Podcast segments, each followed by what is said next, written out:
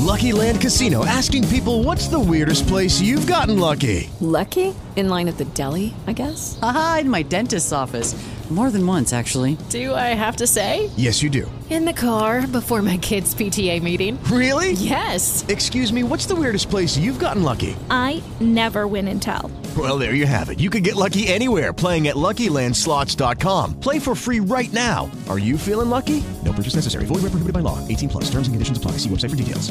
Welcome into Geek Therapy Radio. I am your mental curator, Johnny Hemberger, and this first segment, it's a little different, but let's just get into it. Welcome to Geek Therapy Radio, True Crime Edition. This episode of Geek Therapy Radio is absolutely not brought to you by Blue Apron. The year was 1982. E.T. the Extraterrestrial was blowing up box offices all over the world. It was one of the most popular movies of all time. That same year, the video game industry was struggling. It needed a hit, desperately. But in a sick twist of fate, what the video game industry received was murder. Atari was to develop a video game for the 2600 video game system that would revitalize the company and cash in on the classic hit, E.T. the Extraterrestrial. They hired video game designer Howard Scott Warshaw. He promised to deliver a game in under 6 weeks to beat the Christmas season. And the game was to be innovative and capture the essence of E.T. the Extraterrestrial. The objective of Warshaw's game was to collect 3 pieces of E.T.'s interplanetary telephone so that he could phone home and go home. But the only place E.T. the video game went was a mass grave in the Alamogordo Desert. Almost immediately upon release of the E.T. video game in the Christmas season of 1982, it was universally panned for being the worst video game of all time and deserved to die. There was not one single aspect of the video game deemed redeemable. It was all garbage. The Atari 2600 already had struggling graphics capabilities, but E.T. made it look like, a Thanksgiving toilet bowl or something. It was just terrible. It was quite literally the straw that broke the video game industry's back and caused the crash of 1983. Atari paid about $25 million to secure the rights to create E.T. the video game. $25 million. And offered Warshaw $200,000 and a 6-day all-expense-paid trip to Hawaii. In return, Warshaw was expected to turn over a hit video game that would save Atari and save the industry. Instead, it was Russian roulette with a hand grenade. In addition to the tens of millions of dollars already invested in the video game, Atari produced about 5 million cartridges and sold about 1.5 million of them to grandmas who had no idea what to get for their grandchildren. That's true. Look it up. Initially, sales seemed like a success. It was even number 4 on the sales charts. Too bad most of those units were returned to the stores, and overstock was returned to Atari. Atari received back $4 million of the 5 million produced. Sales were okay until people played the game and literally returned it. In the end, the game was far too rushed to be polished, and Atari rested on their laurels that the hit of the movie would result in a hit with the game. This would become one of the biggest lessons to the entire industry. E.T. didn't even look like E.T. It looked like a blob of mucus if you sneezed on your television screen. All in all, for 1983, Atari reported losses of $536 million. That's almost $1.4 billion today. Even today, Atari would never fully recover from the mishandling of the ET video game. Thankfully for the video game industry, however, a new champion would emerge: Nintendo. Now, after the failure of ET the extraterrestrial video game on Atari, Atari had millions of bodies on their hands. What could they do to bury the evidence? This caused one of the most widespread rumors in all of video game history. Rumors spread like wildfire, some believing that Atari buried millions of ET cartridges in a landfill in Alamogordo, New Mexico. In 1983, the Alamogordo Daily News reported that tens and even 20 semi-trailers full of Atari cartridges were dumped into a landfill within the city. And like buzzards to a kill, conspiracy theorists flocked. In 2013, an Ottawa-based entertainment company was given 6 months of access to the burial site. And what they unearthed was horrific. Cartridge after cartridge. Carcass after carcass. The stench of plastic was unavoidable. It permeated your clothes. It permeated your mind. The putrid sight of death consumed all.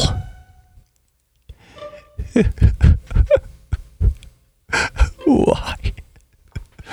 Why, God? How could this happen? E.T. E.T. E.T. Phone home. Welcome back to Geek Therapy Radio. So I wanted to mention, actually, as you're listening to this, that I am on my honeymoon in Lisbon, Portugal right now. I mean, I pre-recorded the show, but this Saturday night that you're listening to it, yeah, I'm across the ocean. Actually, what time would it be right now? What time is it right now? It's probably around, I don't know, 10:15-ish. Around the quarter of the hour right now, 10:15-ish p.m., quarter of the hour, 10 p.m. That's about 6 or 7 a.m.-ish Europe time, west coast of Europe time, Portugal time. So I'm sleeping. Probably still have alcohol in my system. Let's just be real honest. And whatever I ate during the day for dinner, the point is, I'm happily on my honeymoon. As you're listening to this, I'm asleep next to my beautiful wife, Sarah. We're having a great time, I assure you. And we can't wait to get back home, though. Actually, no, I take that back. We can absolutely wait to get back home. Maybe I'm thinking, since I'm pre-recording this, that I can't wait to go on my honeymoon for reasons. Anyway, having a good time. Thank you for joining me here on Geek Therapy Radio. I am your mental curator, of course, Johnny Hemberger. So on the heels of that first segment, which, by the way, I don't know if I'll ever do again. That took entirely too much time to put together, and I'm only one person, and occasionally, if you listen to the show long enough, you know that I experiment with some things because I'm a geek, and we're all geeks about something, so if I want to experiment with the format a little bit, why the heck not? Even if it means, and I know my bosses won't like to hear this, that perhaps it's conceivable that that first segment, people might have turned the radio station not knowing what they were listening to, but I'll experiment with it. I'll experiment from time to time, and I wanted to experiment with the NPR-style true crime type thing. It was the entire idea of it was to be extremely ironic. So you didn't, if you were thinking this sounds ironic or this sounds silly, it was 100% made to sound silly, up and including the plug or non-plug for Blue Apron, because every single true crime or NPR piece you ever listen to, almost every podcast. This podcast episode is brought to you by Blue Apron. Blue Apron, every single one, or most of them at least. So that was part of the irony as well. The story was real. Some of it was embellished a little bit for effect, but the story itself was true. Some argue, and the story, for those of you just tuning in, is the story about E.T. the extraterrestrial for the Atari 2600, that it was panned as one of the worst, if not the worst video game of all time. In the time it came out, the video game industry was struggling there in the early 80s, so E.T. was a rushed game, and what's-his-face, Warshaw was the guy who coded it, and he was given less than 6 weeks to do it. Code an entire video game from scratch, start to finish in 6 weeks, and try to make it as true to the movie as possible. And even Spielberg himself gave the okay on it, gave the thumbs up. He played the game after it was completed and gave the thumbs up before the Christmas season, saying he really liked it. Well, Steven is really good at making movies, maybe not so great at making video games, especially back in the early 80s. Point is, the game was rushed, it was terrible, no critics liked it. It sold 1 million copies to basically grandmas who had no idea what to get for their grandchildren. So the people who bought the copies, who got the copies of E.T., played it and returned it. So yes, Atari sold 1 million copies, but you know, almost 1 million copies came right back after the people actually played it, and actually spurred, it was the catalyst, or it set the precedent in the industry that retailers wanted some guarantees for manufacturers in the case of returns. They wanted a guaranteed return policy from the manufacturer. Not so put it this way. So let's say GameStop now. GameStop would sell a video game. GameStop doesn't want to be on the hook for all this merchandise if the product winds up being crappy. They need some assurances from the manufacturer. They need some assurances from the video game company, you know, Electronic Arts or Nintendo or what have you, that the game shop isn't the one that's going to get screwed over by the return of all the video games if it's bad. Warshaw, by the way, the guy who developed E.T. for the Atari 2600, he was also the guy who developed, among other things, Yars' Revenge. And Yars' Revenge was a very good game. A lot of people put way too much criticism on Warshaw because he was the one who developed E.T. In actuality, yes, he did develop E.T. He's the one who created E.T., but he also created, like I said, Yars' Revenge, and he created many good games for the Atari 2600. He was an extremely gifted, talented programmer. And it just sucks that the thing he's most remembered for is not Yars' Revenge, which to this day, you know, it's an Atari game. It's not. It holds up to the test of time. It's a fun game as far as Atari games are concerned. If you put a kid down, you know, a 13-year-old boy with the Atari 2600 and Yars' Revenge, he'd say, "What is this trash?" But for those of us who remember and we go back to Yars' Revenge, it's still a good game. Warshaw created that, and it just sucks that he's going to go down in history as the guy remembered as the guy who made E.T. It's going to be a footnote that he was actually a good game creator. So will he ever you get an award in the, you know, video game Hall of Fame or whatever for Yars' Revenge or any of the other games that he made, which honestly, just to be real blunt with you, you know, just being honest, I can't remember any other games that he developed besides Yars' Revenge. But will he go down in video game Hall of Fame as the guy who created Yars' Revenge and helped really, you know, was one of the first people that on the Atari team that helped Atari get off the ground? That one of the people that was key in the boom of the video game industry. He'll be remembered as the person who created the game that wound up being the straw that broke the video game industry's back. But he was also one of the key players in creating the prosperous video game industry in the first place. Will he be remembered for that? No. You know who else worked at Atari? Steve Jobs. Steve Jobs went on to create Apple. He went on to become a billionaire and create one of the most iconic brands in human history. And Apple, as it sits right now, is valued, it's always fluctuating around $1 trillion. So Steve Jobs got his start at Atari around the same kind of era that E.T. came out, that Warshaw was there, Bushnell and others. Atari was like the incubator for great minds. It's like if you were a part of Atari in the late 70s and early 80s, you were probably one of the founders of video gaming and one of the founders of the computer revolution as we know it today. That's how big Atari was, and it just sucks that Warshaw will be remembered for the flop that was E.T. He'll be blamed for bringing down the video game industry. He won't be remembered as one of the people, and he should be remembered as one of the people that started the video game industry. Anyways, I want to talk about the Atari VCS, and I think since we're running out of time here in this segment, I'll save it for the next segment. I've talked about the Atari VCS, the new quote-unquote Atari VCS, quite a few times on the show, but I want to talk about it in a different sort of perspective. I want to talk about what the Atari VCS represents, the modern Atari VCS, what it represents, and it may not be what you think.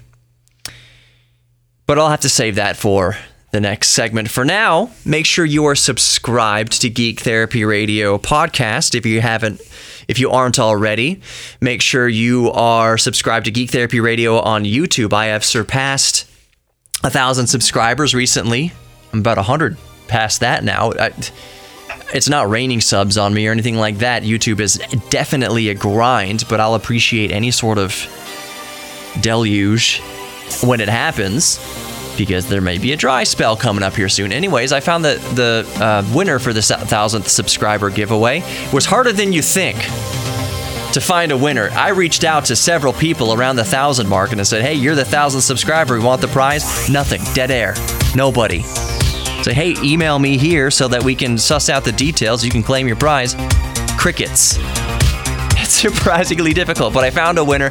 He is from Houston, which makes it super easy, and he's a programmer. Anyways, more Geek Therapy Radio coming up. Let's talk about the Atari VCS. Don't go anywhere. Welcome back to Geek Therapy Radio. I'm your mental curator, Johnny Hemberger. As I mentioned in the segment previous, I want to talk about the new, quote-unquote, Atari VCS. To bring you up to speed a little bit on what the VCS promises to be or what it's supposed to be, do you remember those? Nintendo has released the NES Classic, the Super NES Classic, Sega did the same thing, although I think Nintendo owns Sega now, but anyways, the classic Sega Genesis, regardless of who released it. So there's been different companies, usually the big dogs. PlayStation did the same thing. Sony released the PlayStation 1 Classic. It's basically this hardware that has, you know, a few dozen classic video games from that system's era built in to the system. So the NES Classic had a few dozen old Nintendo games built into the system, and you just plug it into your TV and just play right out of the box. The SNES had a few dozen. You plug right into your modern TV through HDMI and play the video games right out of the box. Same for PS1 and so on. Sega Genesis and so on. So the Atari VCS promises to be that. With Lucky Land Slots, you can get lucky just about anywhere. Dearly beloved, we are gathered here today to... Has anyone seen the bride and groom? Sorry, we're here. We were getting lucky in the limo and we lost track of time. No, Lucky Land Casino, with cash prizes that add up quicker than a guest registry. In that case, I pronounce you lucky. Play for free at LuckyLandSlots.com. Daily bonuses are waiting. No purchase necessary. Void where prohibited by law. 18 plus. Terms and conditions apply. See website for details. Every day, we rise, challenging ourselves to work for what we believe in. At U.S. Border Patrol, protecting our borders is more than a job. It's a calling. Agents answer the call, working together to keep our country and communities safe. If you're ready for a new mission, join U.S. Border Patrol and go beyond. Learn more at cbp.gov/careers. Saying it's going to, because, I'll get into that in a second. It promises to have a bunch of old classic Atari games from the, full line of Ataris, or most of the Ataris, so the 2600, the 7800, whatever. Just all the old Ataris, you have all the classic games built in, so that out the box, you can have your choice of dozens of your favorite, beloved Atari classic, probably hundreds, actually.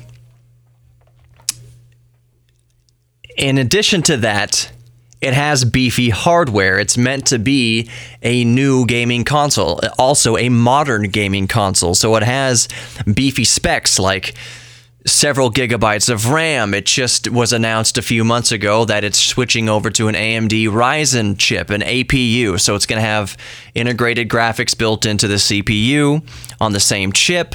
And it's supposed to be quite a big, spec bump, make it quite a bit more powerful, able to handle 4K relatively easily. And supposedly have third-party developers create new games for the new Atari. Because it has these beefy specs. The specs aren't as great as PlayStation 5 that's coming out, PS5 coming out. It might be sort of on par with the PlayStation 4 that's available currently, Xbox One S, what have you, any modern console, it's going to be, I would say the hardware's a little bit behind, but it's relatively on par. But it can also apparently run Linux or different distributions of an open source operating system if you so choose. And I agree, that would be pretty cool. If I'm crowdfunding, which is a thing, by the way, one of the things about this is if I'm crowdfunding something that's darn near $400, but it can also be a working PC and not just a video game device, and you might be asking yourself, well, why don't you just buy a PC? Because you can play games on a PC. Yeah, I know it. Believe me, I know. That's all part of the audacity of this product. But that being said, as I think of it, I was going to say, go ahead and try to build a $400 gaming PC. Actually, you can. You can do that relatively easy, especially if you already have some of the components laying around, like a case and hard drives and things like that. You can build a respectable gaming PC for $400. No, it's not going to do the latest and greatest at 4K and 120 hertz. No. But $400 spent on a gaming PC will get you really, really good results. It can play about anything out there. So if the Atari VCS promises to be something like that, just a turnkey solution in that way, you can play your new Atari games, brand new Atari games, and you can also have an operating system on it, install a Linux operating system on it if you wish. So it's basically an all-in-one PC. That's great. You might be thinking, what about the Intel Nook? That's an all-in-one. Let's not get into semantics here. And that in itself, these what-ifs, well, what-abouts, and, well, if you're spending money on this, then you could spend a thing on that. Yes, I know. That all plays into all this. That's all part of the ridiculousness of this whole thing. If you recall, I first started talking about the Atari VCS in 2017 when it was announced. And that, among many other things, is the biggest rub with all of this. It's the biggest hurdle that the Atari has to jump, if it jumps the hurdle at all. If this isn't, I'm going to say the V word, vaporware.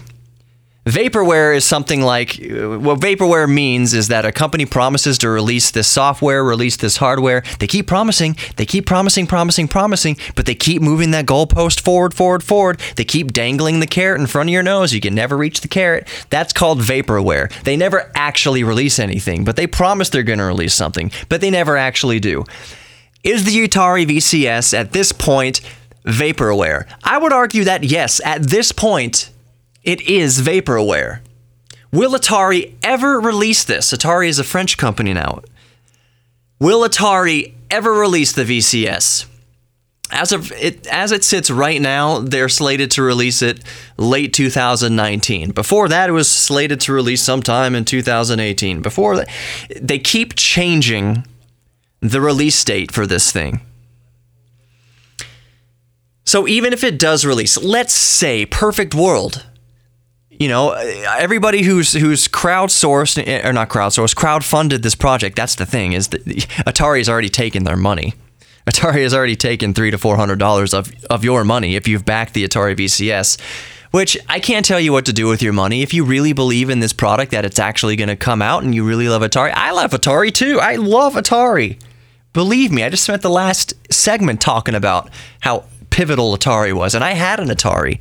It's a sore subject in my life that we gave away our Atari 2600 when I was a little boy to, I think his name was Big Brian down the street. He was going off to college, so my parents gave him the Atari 2600 because we didn't need it. We had the Nintendo Entertainment System by that point, but I still miss the Atari, putting in Missile Command and Asteroids and everything. I like the way that it looked like furniture. It had the faux wood grain around it. Anyways, let's say that Perfect World Atari does release this, and they release it on time. Let's say they actually release it, as they state now, by the end of 2019. Who cares?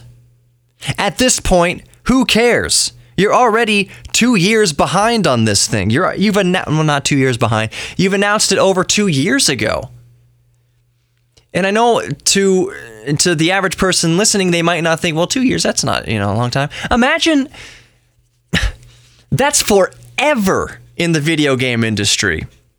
Imagine if Sony had said, we're coming out with a PlayStation 4, and they came out with it 2 years too late. They kept pushing it back. Meanwhile, Xbox and Microsoft has had 2 years, which in video game terms is eons, to get out ahead, to stake out more claim. It would be like the PlayStation 3 is the last thing that Sony put out, and the Xbox has in 2 years probably put out another generational upgrade, or come out with another generational release, or perhaps incremental. PlayStation 4 and then the PlayStation 4 Plus or whatever. They just kind of add more. It's not a complete revision. It's not a complete new release, but they keep releasing like better versions, more powerful versions. In 2 years, you can do that once or twice, and that's all the time in the world to get out ahead of your competition. Where is Atari thinking that after 2 years of mostly silence? They don't release many updates for this. They don't give much news about this thing. Every once in a while, they come out of the woodwork to say, oh, we put the release date back, but we have a better chip in it. Show us! Where? And when you do come out with it, no one's going to care anymore. It's going to be, who cares about the new upgrade you put in it? By the time it comes out, it's still going to be behind everything else. And if someone has a choice between A, B, or C, Microsoft Xbox, Sony PlayStation, or Atari VCS with hardware that's already out of date, for the same price, if not more expensive, who's going to buy it?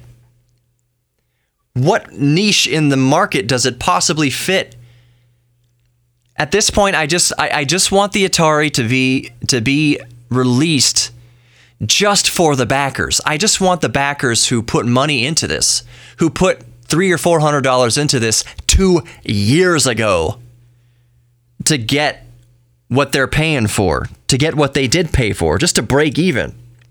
At this point, I don't care if the Atari VCS chews into any sort of market share, chews into any sort of segment in the video game industry, because it's not going to. Let's just be real about this. It's not going to. But I want the people who paid money for it to get it.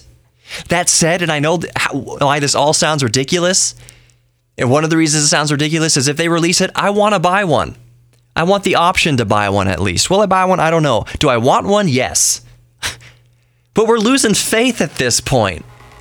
2 years is forever in the video game industry. That's all I wanted to say. Even if Atari VCS comes out, it's already too late. That's basically my opinion on the matter. More Geek Therapy Radio coming up. One last segment. Stick with me. Don't go anywhere. Welcome back to Geek Therapy Radio. Got your mental curator, Johnny Hemberger. If you're just joining me, I've actually been spending the past few segments talking about hardware, software type things, mainly related to the Atari and the Atari VCS. I started out with a very silly true crime style NPR segment about E.T. for the Atari 2600 and the massive conspiracy that wound up coming out of the failed Atari game, the landfill in New Mexico, and how it's blamed. E.T. for the Atari 2600 is blamed for being the straw on the camel's back that broke the camel's back, leading to the crash of the video game market in 1983. Which I'll argue, by the way, that set the stage for Nintendo to rule the roost. And you know what? Off the top of my head, let's get into that for a second. Atari was king of the hill in 1982 before the crash of the video game market, whether or not it was due entirely, which it wasn't, to E.T. on the bomb of E.T. on the Atari 2600 or not.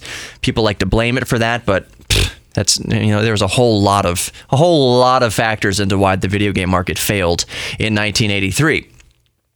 So for a couple years, there wasn't much of a video game market until the Nintendo Entertainment System came onto the scene, I believe, in 1985-ish, around that time, a couple of years after the crash of the video game market. And many industry analysts thought, there's no way. Nintendo is insane for trying to come out with a new video game system in the United States when people are sick of video games. The market is done. There's no way this would be financially wise for Nintendo to get involved in the United States market and bring out a brand new video game system. But Nintendo has always been very smart, and it was all in the marketing. If you remember, the Atari, like I mentioned earlier, I said it had the faux wood grain. It was made to look like a piece of furniture back when TVs were encased in wood, basically. It was all made to look like furniture. The Atari 26 was no different. It was made to look like a piece of furniture with a faux wood grain on it. Nintendo marketed the NES, first of all, by not calling it a video game system. They very cleverly called it an entertainment system, and they designed it for the American market with a front-loading cartridge system, just like the consumer was familiar with loading VHS tapes into their VHS player. That's how Nintendo designed it for the North American market. In Japan, the Nintendo was top loading. You put the cartridge down on top, just like the Atari 2600. But if the American market saw another top loading video game system, they'd think it's just another Atari thing, and it would be a failure, and it wouldn't work. So they designed it to look like and operate like a VHS tape player. And in fact, a lot of people would call the Nintendo cartridges Nintendo tapes, even though there was no tape in it, but it loaded the same way, and people don't, whatever. It's all association. So they made it look like a VHS player, operate like a VHS player as far as loading is concerned, and they didn't call it a video game system. They called it a home entertainment system, the Nintendo Entertainment System. So it's very clever marketing, and they knew that the games had to be really good. So you had really good ports of Donkey Kong from the arcade. You had other very Joust. You had others really good games coming out for it. And then the Super Mario Brothers did not come out for it immediately. They came a couple years later, actually. So anyways, that's just a side note on how Nintendo used the collapse of Atari in the video game market in the United States to come in there and just basically take it over. Side note, Atari or Nintendo doesn't have to release a successful product in the next 20 or 30 years. They have enough money saved in their coffers that they can release dud after dud after dud after dud and still be in the black, still have money. And they do release duds. The Wii U was a dud.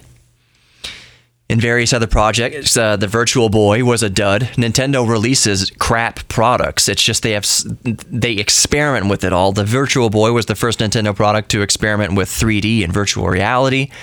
The Wii U, what the heck was the Wii U experimenting with? The tablet form factor for the video game controller, I guess. You know, the video game controller had a screen in it as well, so it's kind of dual screens, kind of like the Nintendo DS handheld. It was all weird. Nintendo does weird stuff, and occasionally all that weird stuff culminates in a product that works really well and draws upon the good parts of the past failed products.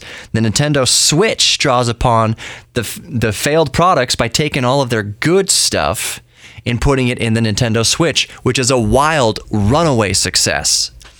So I think Nintendo's marketing strategy and their whole mission is really cool, even though sometimes they're jackasses and they're really, really anal about their copyright claims and everything. But anyways, moving on.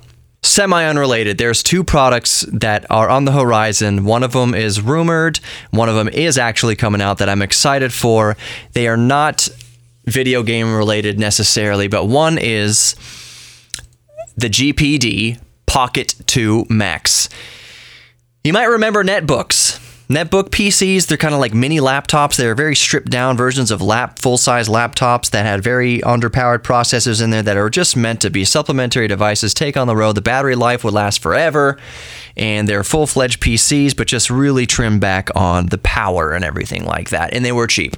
So the GPD, the brand GPD is getting back in kind of to the netbook realm, except that processors, even mobile processors today, are so much more powerful, so much better. It's kind of a misnomer and GPD doesn't do itself any favors by even relating its product to the term netbook, because it's so much more than that. Tablets also killed the netbook too. But anyways, think of that form factor, just a small 8.9-inch screen, which is bigger than you think, you know, coming from even the biggest smartphone screen. The screen I'm looking at right now, my Note 9, is darn near 6 inches, if not a little bit over 6 inches diagonally. Going from that to an extra 3 inches is monstrous. But 9 inches, that's about the size of the new iPad mini. It's very small as far as form factor goes and totability goes and mobility goes. But in a laptop, that actually, I'm super excited about this, and it's coming with the Core M3 8100Y processor. It's dual core quad thread, and up to 16 gigabytes of RAM. And I've read differing reports, but up to a terabyte of solid state storage, if not just 512, which is still that's good. Plenty of ports, 2 Type A ports, which is amazing. A Type C port. Are you listening, Apple? A micro HDMI port and a headphone jack. But I'm excited for that form factor. I don't know, something about it really gets my geek antennas vibrating. I think it's really cool. I might actually sell some stuff, extra tech that I have laying around, to get one of these whenever it comes out. And it's going to come out pretty soon. GPD has been releasing images of it and blueprints for it and all sorts of working prototypes for it. So I'm excited for it to actually come out, and I might back it. A lot of people roll their eyes. Don't be a backer. But GPD has always released their products. GPD has a good track record of always releasing their products. I have a couple GPD products that I've crowdfunded, and they are wonderful. So I'm very much looking forward to what is it called? It's also confusing. The GPD Pocket 2 Max. And I will get it with the Core M3, not the Celeron, and I will get it with 16 gigs of RAM. It's probably going to be around $700, which is why I'm going to sell some stuff that I don't need anymore to justify it. The second thing I'm very excited for, that's just rumored, but the fact that it's even rumored gives me hope. I still have my original NVIDIA Shield tablet, and it is still one of the most powerful tablets you can buy, albeit riddled with problems. It shouldn't be laggy, it shouldn't have Bluetooth issues, but it does, and it did, and it still does. But underneath it all was something great, but when NVIDIA got in bed with Nintendo, they stopped all support, basically, for the NVIDIA Shield tablet, because the Nintendo Switch was basically the new Shield tablet. But NVIDIA, there's rumors that there is a new NVIDIA Shield tablet 2, and I am super, super stoked about that. It is not going to be that expensive, because the first one wasn't that expensive. It was around $300, and it's just, oh, for gamers, there's no better tablet on the market ever. There's never been a better one. There will never be a better one than the NVIDIA Shield tablet. I'm out of time. Take care, my geeks. Be good to each other, including yourself, and I'll see you in the next Geek Therapy Radio.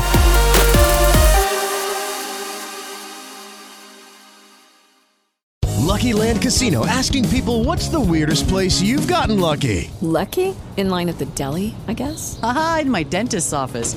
More than once, actually. Do I have to say? Yes, you do. In the car, before my kids' PTA meeting. Really? Yes. Excuse me, what's the weirdest place you've gotten lucky? I never win and tell. Well, there you have it. You can get lucky anywhere, playing at LuckyLandSlots.com. Play for free right now. Are you feeling lucky? No purchase necessary. Void where prohibited by law. 18+. Terms and conditions apply. See website for details.